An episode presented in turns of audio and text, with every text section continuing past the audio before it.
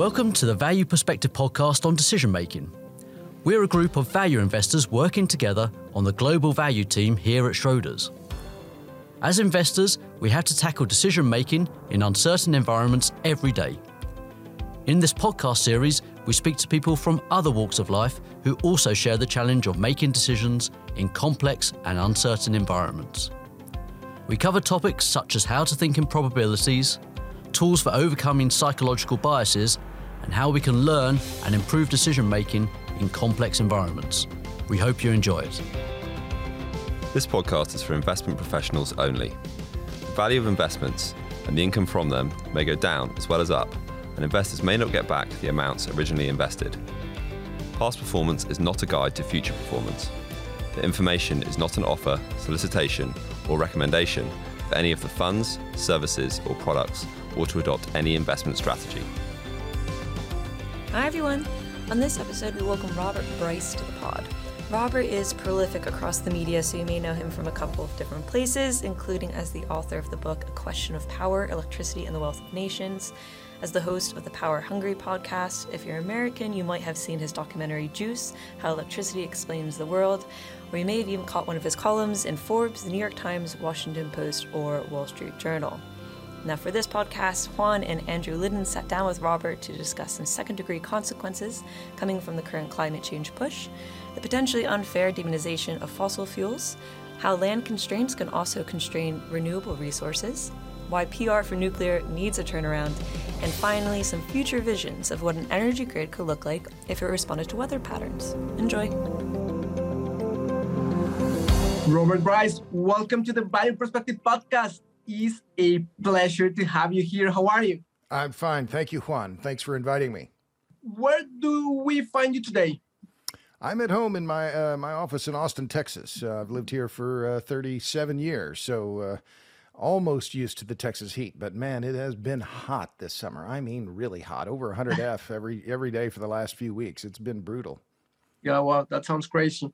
I have to say that we are always very humble when we have as a guest someone that hosts its own podcast. And so you have your own podcast, which I will allow you to introduce. You've written several books, including the latest one, A Question of Power, Electricity, and the Wealth of Nations. You've written or you write columns for very different magazines, including Forbes magazine. I think that Andrew and I feel like we are not doing enough with our 24 hours during the day.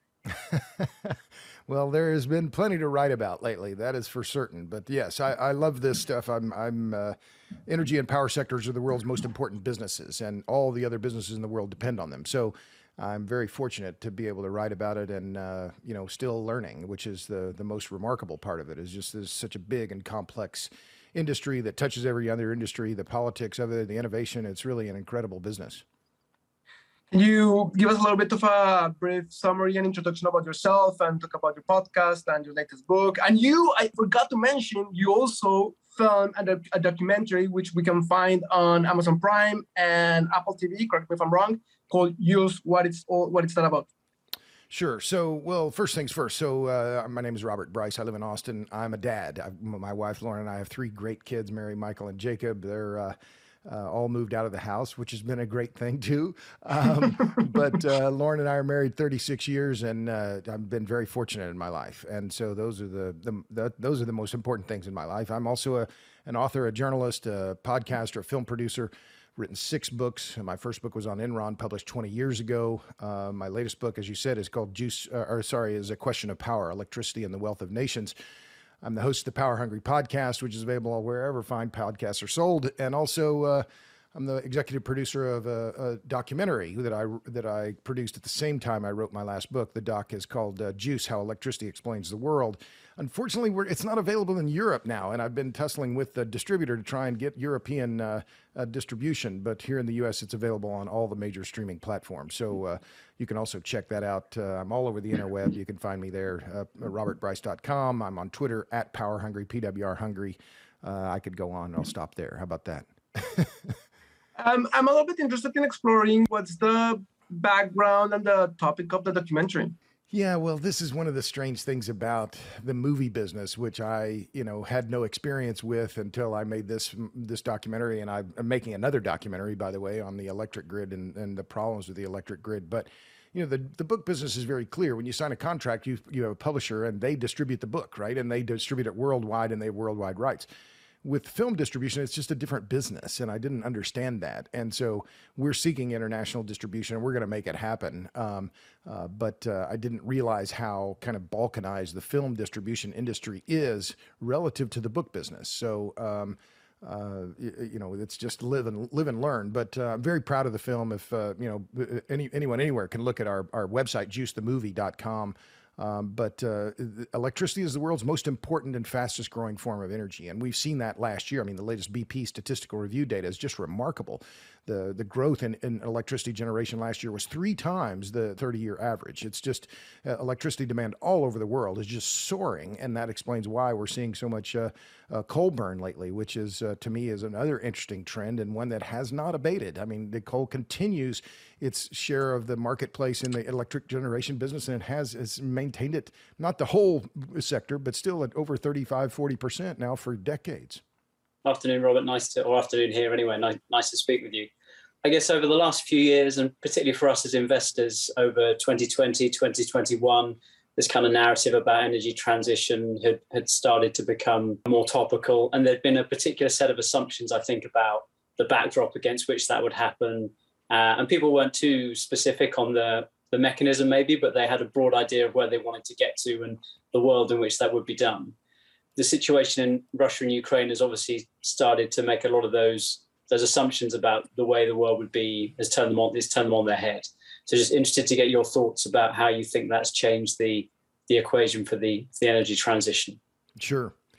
Well, I'll be cheeky here a little bit, I think, as you Brits would say, but energy transition, what energy transition? I mean, what we're seeing now is a recarbonization, not decarbonization, in Europe in particular, but around the world. I've been looking at the data. What we're seeing is the long-term trend of the growth in hydrocarbons swamping any of the growth in renewables. I mean, that's just the numbers. There's no indication in the numbers that we're seeing an actual energy transition. And that's a problem. But I think, moreover, I mean, to your point, Andrew, the Russia's invasion of Ukraine, I think, is an inflection point. It should be seen as an inflection point. And I think that it clearly will be, because Europe made itself too reliant on Russian gas.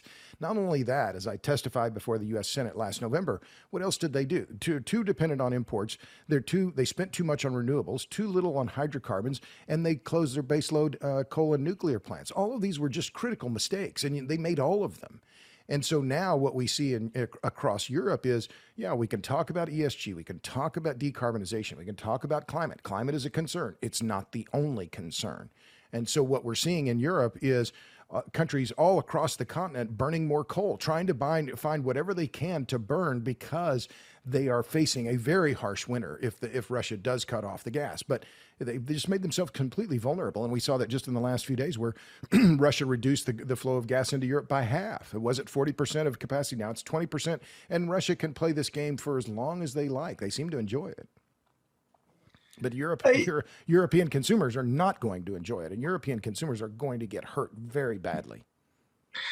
I would like to pick up on something that I think that you've discussed in the past, which is there has been this very big push into the renewable space for good reasons, climate change and all of that. But it seems like people haven't thought about the second or third degree consequences to society of what that might mean. Sure. And so could you elaborate on what those consequences might be?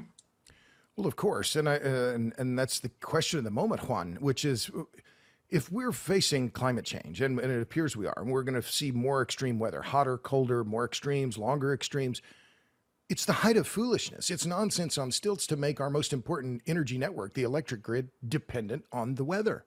And yet that's exactly what Europe has done. You've seen in the last, and even here in Texas, where you've seen where during periods of weak wind, the power prices skyrocket. So you're seeing your power prices that are dependent on the weather. Now, this is just the height of foolishness. We should be, the electric grid is our most important energy network. It's the network upon which all of our other critical networks depend. And now Europe has shown that by harnessing, or essentially hitching its wagon to weather-dependent renewables, is resulting in all this chaotic pricing schemes and more vulnerability to Russia. So it's just been a huge, huge blunder. But so that's just one quick observation. But the other fun, you said second or third order principles, what to me, this mad headlong, and I think it is a mad headlong rush toward renewables because it's politically popular. The first order effect is, or the first principle is what? Well, where are you going to put it? And you've seen it, you're in Europe, you're in Britain, the backlash from rural Europeans against the encroachment of large-scale wind turbines and large-scale solar projects and high-voltage transmission has been going on now for decades. It's the same in the United States. I've written about this over and over here. Now we're at over 345 communities across the U.S. have rejected or restricted wind projects over the last 13 years. You can't build enough of these wind turbines and solar projects to meet demand. You just can't do it because rural residents in both Europe and America are saying, we don't want this stuff in our neighborhood. Take your wind turbines and put it somewhere where the wind doesn't blow. You're not going to put it here. That's really interesting. And we do have a specific question about something that you've said in the past, which is the importance of land in the context of renewables. But maybe before we go into that, it's quite clear that traditional fossil fuels are being, to a certain extent, demonized. And we tend to ignore all the benefits and gains that humanity has been able to achieve in terms of progress over the last 200 years, exactly because of fossil fuels. In your latest book, A Question of Power, Electricity, and the Wealth of Nations, you make a very interesting recount of the historical evolution of electricity and how it has helped societies to make progress. For the benefit of our listeners, can you give us a podcast summary on why fossil fuels have been and will continue to be so important? Well, sure. And the short answer, Juan, is that if hydrocarbons, I call them hydrocarbons, coal, oil, and natural gas. So a lot of the people call them fossil fuels. The reason why hydrocarbons have continued to be so dominant now, here we are nearly 140 years after Edison created the first central power plant on Pearl Street in Lower Manhattan, is that they can provide the vast quantities of energy that the world demands at prices consumers can afford. That's it. It's just that simple. That coal, oil, and natural gas, there are plenty of reasons to criticize the companies. There are plenty of reasons to criticize why we use them. But the reason we utilize them and the reason they continue their dominance, over 80% market share still globally, is that they can provide the energy services that we demand.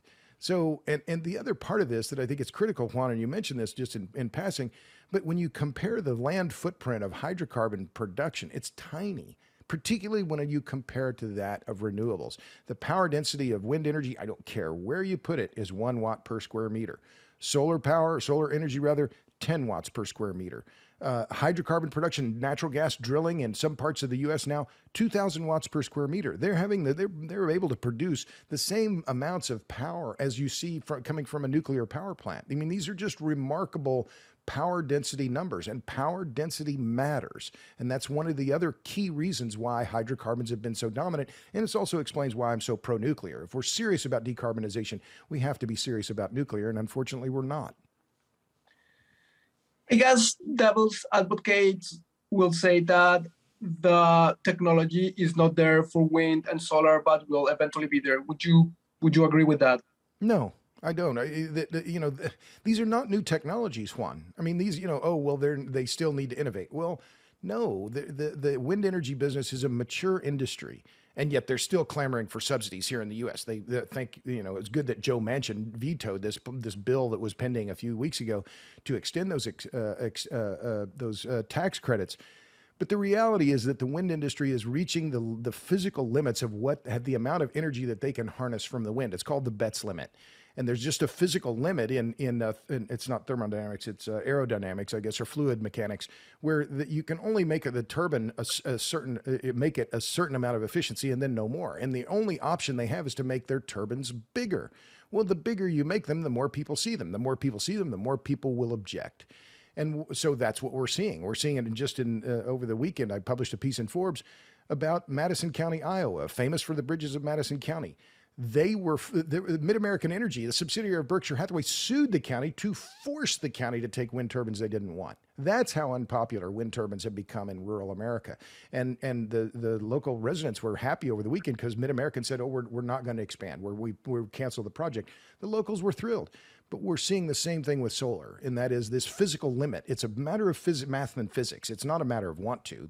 These sources of energy, they have their merits, but their power density is just too low. And it's quite interesting that we had Meredith Angwen here on the podcast, and she's the author. Big fan of Meredith's. I've had her on my podcast 4 times. She's fantastic. She is fantastic. Both Andrew and I were co-hosts on that episode, and she is the author of Shorting the Grid. And she would, in that book, she mentions this anecdote about Warren Buffett, where he explained, I think it was to a room of students, that the only reason for anyone to go into the wind generation business was because of government subsidies. Yes, it's exactly right. He said that it was in 2014. I've used that quote many times. And what you see, his subsidiary, MidAmerican, which is a subsidiary of Berkshire Hathaway, they have been ruthless in their pursuit of tax credits, including being as ruthless as to sue Madison County to force the county to take wind turbines they don't want. But also the Des Moines Register, I pointed this out in my piece I ran in Real Clear Energy the last few days. In 2018, the Des Moines Register pointed out that MidAmerican had spent $12 billion, roughly $12 billion in Iowa on wind projects. They're going to get $10 billion in tax credits. Now, where can you get, I mean, you guys are business guys. What other industry can you do? Where else can you go and you get 5/6 of your capital provided by the government? I mean, this has nothing to do with climate change. This is about subsidy mining, and that's what it is. And so, you know, I'll quote someone else from Berkshire Hathaway, Charlie Munger. He said, show me the incentive and I'll show you the outcome. Well, the incentive was collect tax credits, and that's what Buffett's company did. I mean, you know, it's that simple. Just while we're on the subject of some of the kind of local impacts of the renewable energy, you don't see it written about very often, but I've read it from your own writing and also from people like Michael Schellenberger and so on, but the kind of localized environmental impacts of green energy, which sounds like a bit of a paradox, but there are actually some quite important things in there. It'd be interesting if you could set them out for us.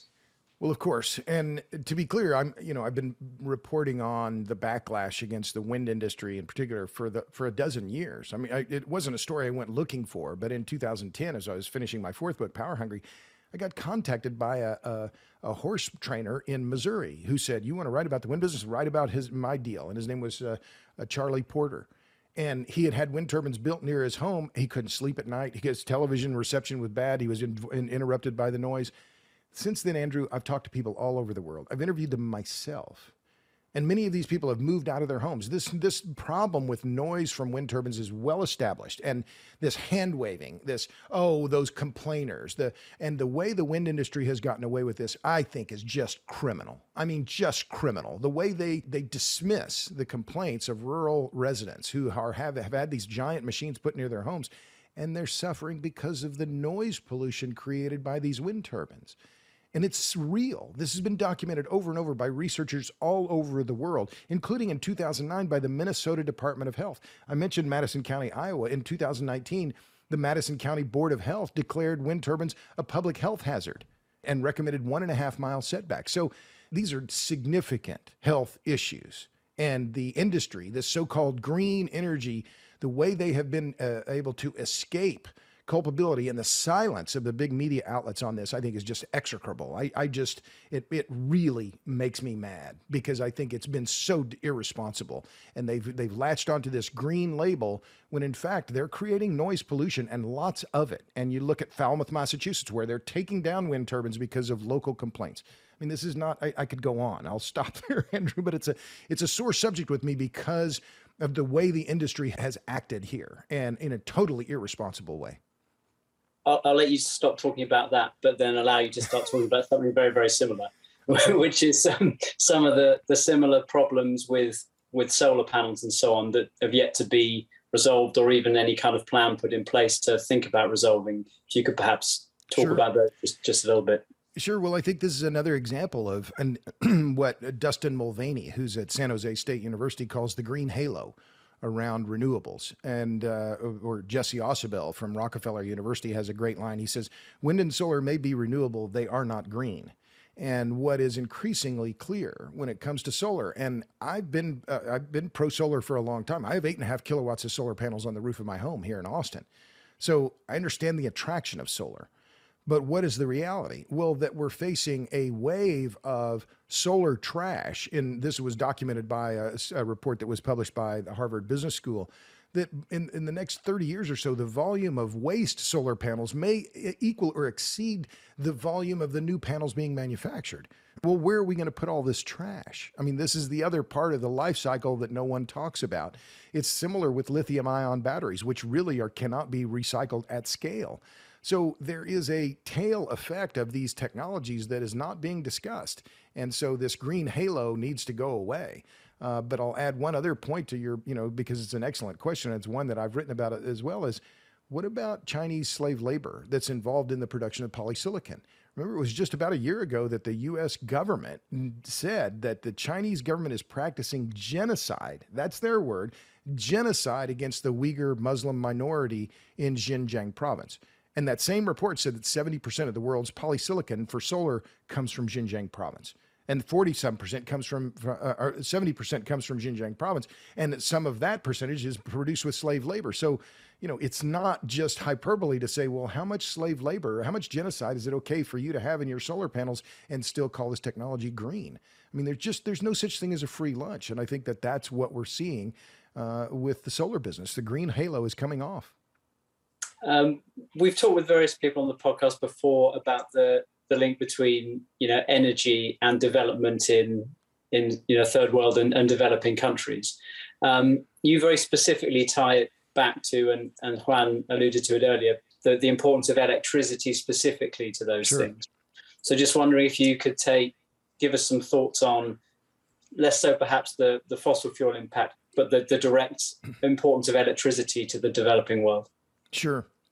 Well, to me, as I think about electricity and what it means, well, it is most meaningful to women and girls, because as I wrote in my book and I always say in the film, electricity frees women and girls from the pump, the stove, and the wash tub. That for millennia, women and girls have been effectively slaves to household labor, right? Whether it's hauling water or washing clothes by hand, or cooking over a wood stove or a stove fueled with rice straw or twigs or something else. I saw this myself. I saw it in India, and I'm not an expert on India, but I've been there once, and I've seen the absolute dire poverty that billions of people around the world are living in, and they're depending on traditional biomass to cook dinner. I mean, as someone who grew up, in a middle-class home in America, in Oklahoma, I mean, the idea of my mother doing something like that was unfathomable to me, or relying on cow dung, which I saw myself again in India, where women collecting cow dung. I mean, just incredible to me that was the level of poverty that these people were living in. So here are the numbers. There are 3.3 billion people, roughly, in the world today who use less electricity than an average kitchen refrigerator here in the United States. I'll repeat it. 3.3 billion people, 4 out of 10 people on the planet today live in areas where per capita consumption of electricity is less than 1,000 kilowatt hours per capita per year. I mean, that's dire electricity poverty. This is the norm, though, around the world for billions of people. So the electricity is the most important energy form. It's the fastest growing form of energy. People will do whatever they have to do. I've coined the iron law of electricity. People, businesses, and countries will do whatever they have to do to get the electricity they need, because it is so important to everything we do. Nearly everything we eat, read, touch, wear has in some way or another been electrified. This is the most important form of energy, and people aren't going to do without it. And so if those 3.3 billion people are to aspire to have 2 fridges perhaps, or to increase their electricity consumption anywhere towards Western levels, how do we bridge that gap in terms of power generation? Well, I've been for a dozen years talking about natural gas to nuclear, end to end. These are the forms of energy that the technologies are mature. The technologies and the ability to produce the technologies is fairly widespread. Gas resources globally are enormous. I mean, just they're so big, we don't even really understand how big they are. There's a lot of stranded gas in the world. Africa has enormous gas resources. But we have to drill for it. Nuclear, the technology is very well established, and it's both nuclear and natural gas. They're low carbon, they're low or no carbon, they're scalable, they're relatively affordable.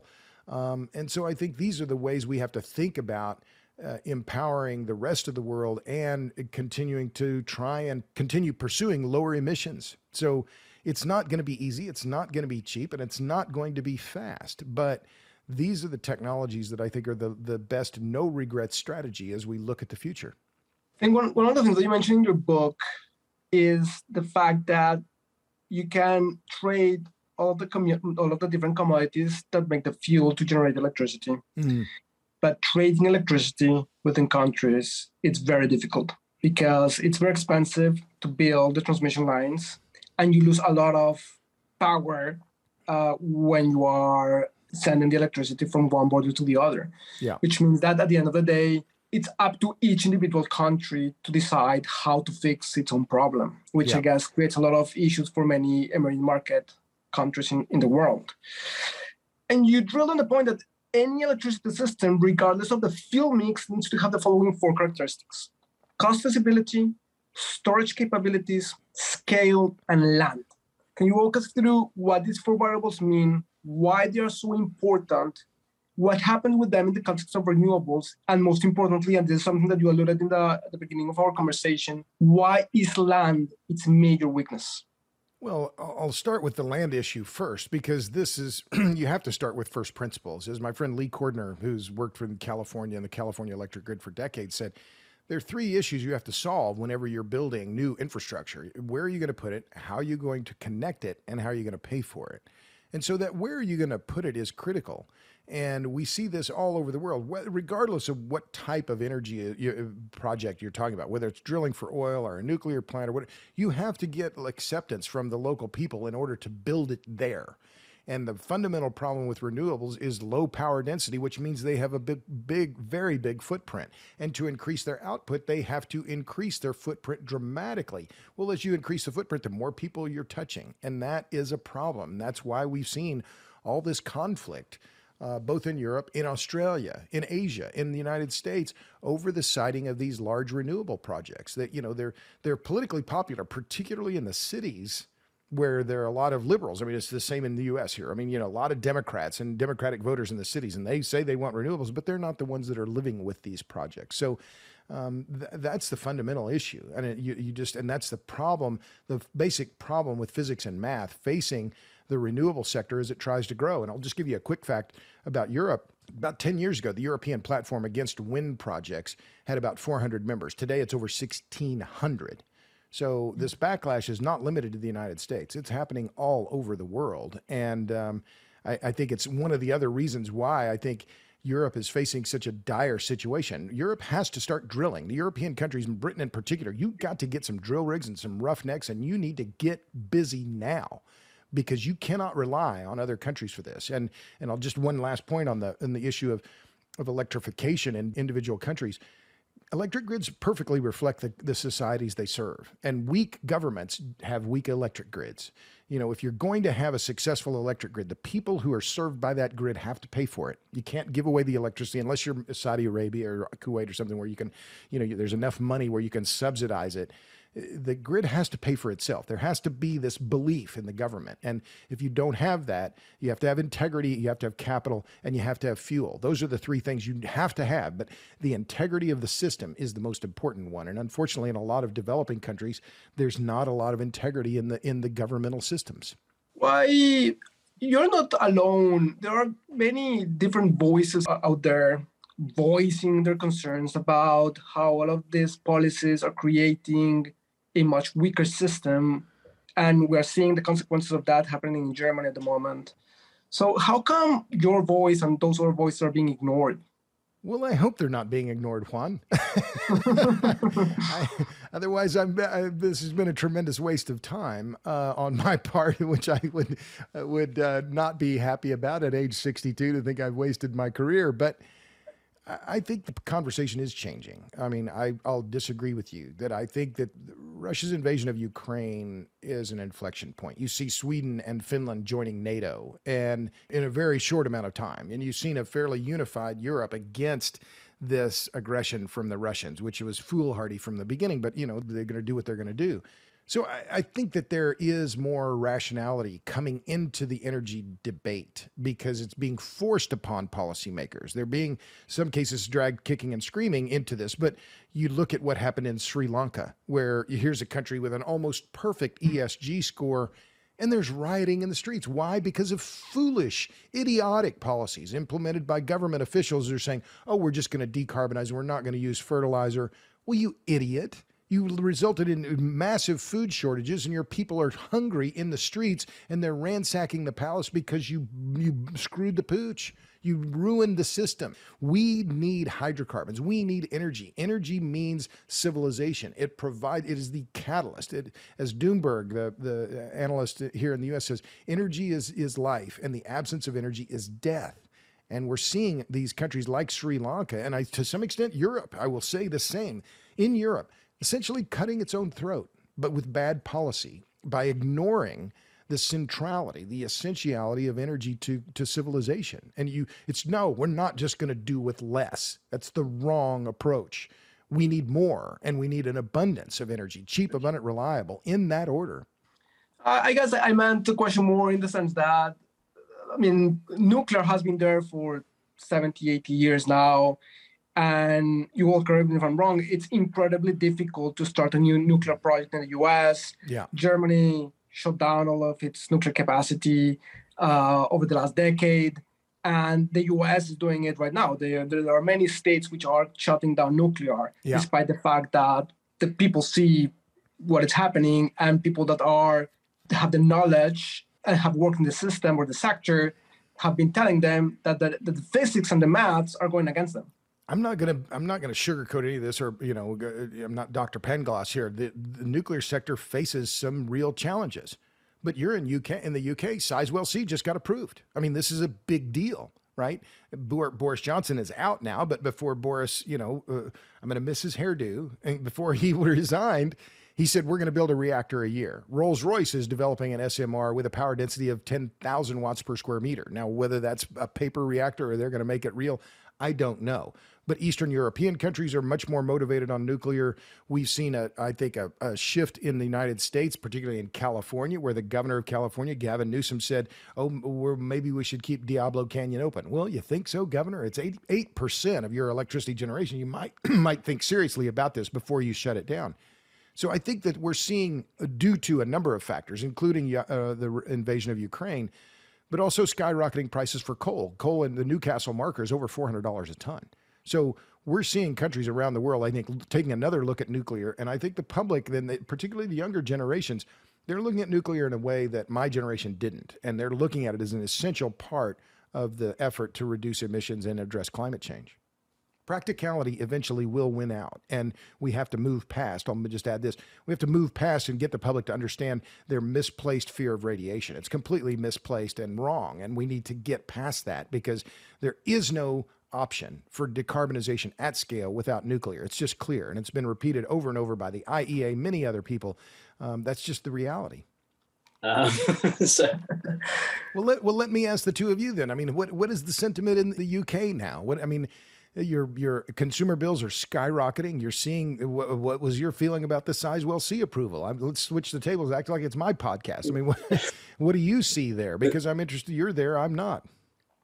Personally, I see the Sizewell C as very positive, and it's almost, to come back to what you said, as though the politicians have been kind of apologetically pushing the nuclear through and trying to get it through under the radar, whereas actually, I think they, or at least some people, did understand the common sense that was behind getting it done, and that there was a fleet of reactors, older reactors, that was about to become obsolete, and also having built as much offshore wind as we have, which is a very large amount, that you still need some baseload, and if you want that to be green, it has to be nuclear, really.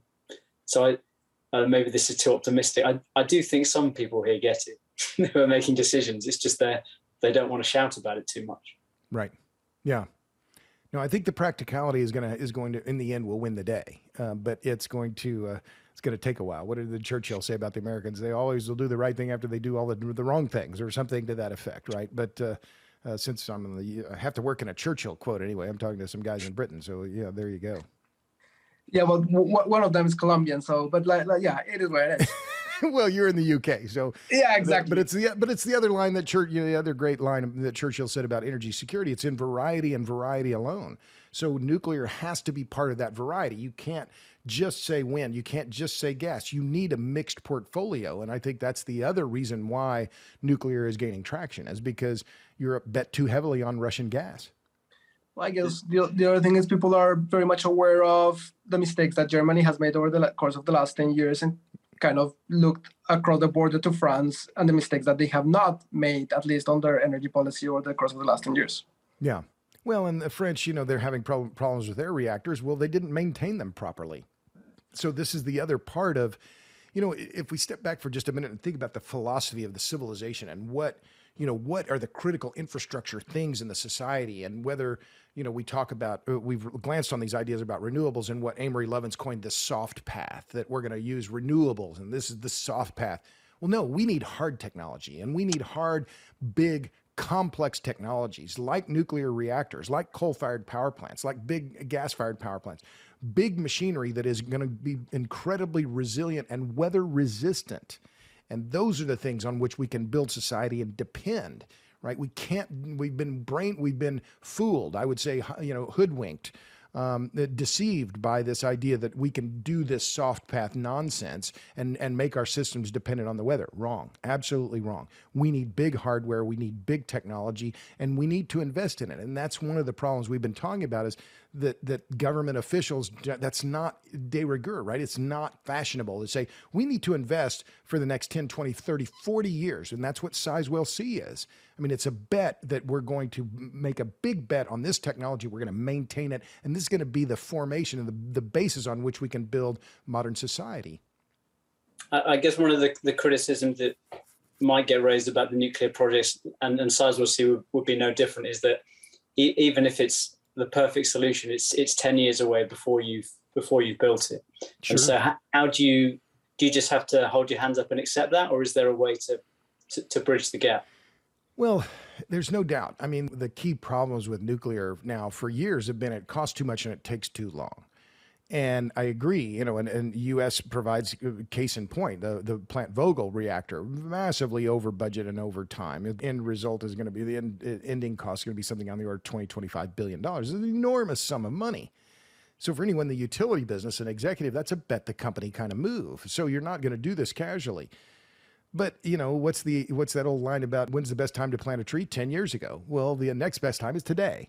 So we need to get cracking, and we have to get good at building reactors at scale. And that was where the French model, I think, is the one that should be emulated. They said, we have one kind of reactor. We're going to build a bunch of them. And then all of our work people, all of our technicians, they can go to any one and they're going to find out the same thing in every different one of them. But therein lies that one key issue, Andrew, which I think we didn't mention, but that's the big drawback for nuclear, is that it requires sustained government backing. And that's difficult because regimes change, and but we have to have that strength of character, strength of belief in this technology that's going, it's the same problem here in the US. We need the liberals and the conservatives to agree and to support it over long term. This is a question that we asked Meredith as well, and we're interested in hearing your take on it.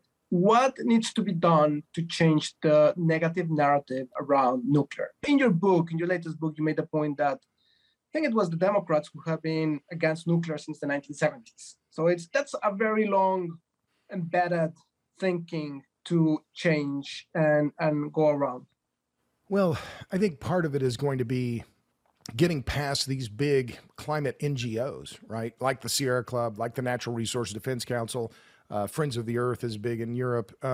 These are very powerful and influential organizations that have a lot of reach, and they have a lot of supporters who are diehard in their hatred of nuclear. That's a problem. It's not going to be resolved overnight.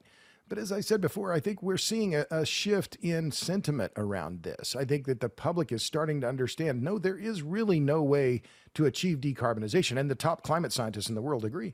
There is no way to achieve decarbonization without lots of nuclear. And so I think that's starting to change. But it's not, you know, as I say, you know, what's the plan? What's your strategy on this? Pack a lunch, you know, pack a lunch. It's going to take a while because this sentiment is not going to change overnight. It took us decades to get to this where we are now. It's going to take decades to change it. But when's the time to start? Now. And that's why I've written repeatedly that President Biden should immediately use the bully pulpit and say he's out in favor of nuclear energy. But unfortunately, he's a Democrat. And as far as I can tell, since he has become president, has not mentioned nuclear energy, not once. There was something that you mentioned at the beginning of the conversation, and is you said that the world was not decarbonizing, but recarbonizing. And there is the narrative, and then there is reality. And so I would like to hear your thoughts on where coal is heading. Well, coal is not going away. And that's one of the more remarkable developments in the post-COVID era is this massive surge in coal demand and coal prices. As I mentioned earlier, the Newcastle marker out of the port in Australia, a ton of coal is at over $400 a ton. And that's a big number. You know, just 18 months ago, it was less than $100. And I think if memory serves, about $50. So this surge in electricity demand has led to a concurrent surge with demand for coal. Let me give you a couple of numbers. In the last few months, China and India announced that together, one is going to be increasing coal production by 300 million tons, the other by 400 million tons. The net there, the sum is 700 million tons of increase in coal consumption, 700 million tons increase. Well, you turn that into CO2 numbers. They're going to burn all that coal. That's roughly 1.4, 1.5 billion tons of CO2. That's equal to all of the CO2 emission reductions that have been achieved in the United States over the last 15 years. So this idea that, you know, oh, we're going to lead the world and show the world how to decarbonize, there's no evidence that that is happening. And in fact, these countries are doing what is in their own self-interest. They're going to burn coal because they know having blackouts is a political problem for the politicians, and they don't want that. So they're going to burn more coal. So coal continues to hold on to that market share. I think it went up slightly last year. 36% of all global electricity is produced with coal. I think that is going to last for a while. I think we're going to see another year of peak coal, of record coal demand this year, just as we did last year. Interesting. Yeah. So I guess we should give you the opportunity. You know, if you could replace President Biden, I won't let you comment on whether you think that should happen or not, but. If you were to be in that position, what would your kind of 5 bullet points, or what would your summary policy document look like for, you know, to hit the ground running the first day that you're president? Wow. Well, I'm tempted to say the first thing I do is fire me. Because I'm the wrong guy. You picked the wrong dude. Find somebody that's qualified. You can just be his energy advisor if you like. Okay. Well, if I just want to be this energy czar, well, I'll repeat what I've said before. The first thing, and in my view, almost the only thing, is we have to get serious about nuclear, and we have to do it right damn now. We need sustained effort and investment and regulatory reform that will allow a robust nuclear sector, not just in the U.S., but around the world, immediately begin coordinating with the International Atomic Energy Agency and other agencies to roll out new technologies, and deploy at scale gigawatts and terawatts of nuclear reactors around the world immediately, and not just yesterday, now. And we have to get serious about it now. And the other, I think, is that the other is obvious is that here in the U.S., the Biden administration has continually demonized the oil and gas industry. You can demonize it if it makes you happy, but we have to recognize the national security and economic security implications, or the importance rather, the national security and economic security of the oil and gas industry. And we cannot demonize it in this way. We have to get rational about this. You don't have to like ExxonMobil or Chevron, but oil is the economy. The global economy runs on oil. And that is not going to change in anything like the near term. So first, reform nuclear. Second, quit criminalizing or demonizing the oil and gas industry. Third, get serious about supply chains. We've made ourselves too vulnerable to imports of the critical commodities needed for alternative energy technologies. We're way too dependent on China for neodymium iron boron magnets, for cobalt, for lithium, for all of these so-called green metals, green technology commodities. China is the one that controls the global market for nearly all of them. we need to get serious about then producing those things in the U.S. So nuclear, decriminalize, in fact, promote, I would say, oil and gas, reform mining and allow more mining and production of the critical commodities needed for alternative technologies. Fourth, I'd say we have to get serious about pipelines and transmission capacity. We've been stymieing the expansion of pipelines, which is then decreasing energy security and harming affordability, particularly in the northeastern U.S. And then number five, geez, you put me on the spot here, Andrew. What would I say? We need a humanist approach. And maybe this should be the first one, actually, is that energy realism is energy humanism. We need to get past this idea that we're just going to use less or that people in the developing world don't need energy. That's just wrong. If you believe in humans, if you're pro-human, if you're a humanist, you have to be pro-energy. And that to me is more of a philosophical issue, but it's one that's critical to this debate because the public has been misinformed and uninformed about energy and power systems. We need more rationality. We need more science. We need more physics. But with that, we need to understand the essentiality of energy in our lives, and that without it, energy means life. The absence of energy means death. It's that simple. Would you recommend, as part of your advice, to stop or delay the big push into electric vehicles and have something more of a push into hybrids? I've been a longtime critic of the electric vehicle market. You know, Elon Musk has made billions, you know, what, 200 billion, whatever it is. His empire is largely built on subsidies. I mean, let's be clear. You know, electric vehicles, my line is electric vehicles are the next big thing, and they always will be. They've been in the marketplace for over 100 years. I can point you to an article 111 years ago in the New York Times where they said the EV has long been recognized as the ideal technology because it's more economical, la, la, la. Okay, fine. That's 111 years ago. Last year in the United States, EVs had 3.7% of the new car market. In 100 years, they captured less than 4% of the new car market. And who's buying them? The Benz and Beamer crowd. You know, this is not the average working man. These aren't carpenters and bricklayers who are buying Teslas. It's rich people.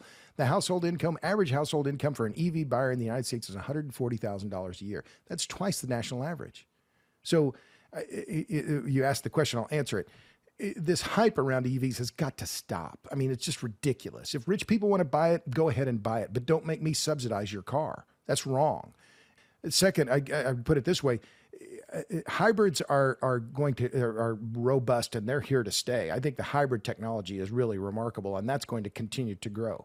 But I just don't believe in anything that in vehicles that have a plug. I just don't. I continue to question that because of the fragility of the grid and the lack of recharging infrastructure. And I don't think that, you know, building more recharging infrastructure is a good use of public dollars. If people want to want that vehicle, let them buy it. I think it's quite interesting, your point about humanizing, because I heard in one of your podcasts, one of your guests was discussing this debate between how Mother Earth had become this religious thing and had taken center of the stage and attention, and then all of the rest came second. Yeah. Well, it's this, you know, there is a religious element to all of this, Juan. You know, there is this idea as the United States, and I think it's the same thing in Europe. The population has become more secular, right? There are fewer churchgoers, right? Particularly among the people on the left, right? And that's kind of one of the big differences, right? One of the great divides in America, and I think around the world, is between the secular, you know, secular voters and the ones who are religious. But for the secular voters, the religiosity isn't necessarily Christianity, but when you look at the phrasing and you look at the terminology they use, and this idea of carbon credits. Well, Martin Luther would be very familiar with this idea of carbon credits and absolution, right? You know, oh, I can fly to Bali, but if I only buy carbon credits for my airplane flight, then it doesn't really matter. I mean, this is an indulgence.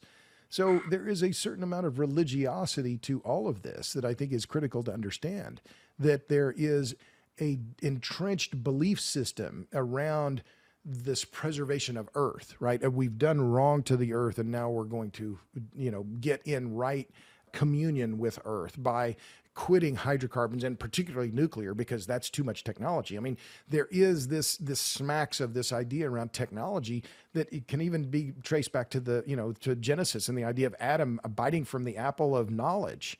Well, Yeah, he bit from the apple of knowledge because God wanted humans to prosper and use technology to better themselves. So this idea that we should all go backward in time, it's just a very dangerous and anti-human stance. 40 acres and a mule, I get that whole sentiment, but that 40 acres and a mule and living on the farm stinks. Nobody wants to do that. They want to live in comfort in the city. So we have to get past this romantic notion around healing the earth and going back in time. No, the old days sucked. We need modernity. We need energy. We need technology. That's humanism. And we have to have more energy if we're going to be real humanists. That has been fantastic, Robert Bryce. Thank you very much for coming to the Value Perspective podcast. Well, I'm pleased to be invited. I'm flattered to be invited. Thanks, Andrew. Thanks, Juan. Happy to do it.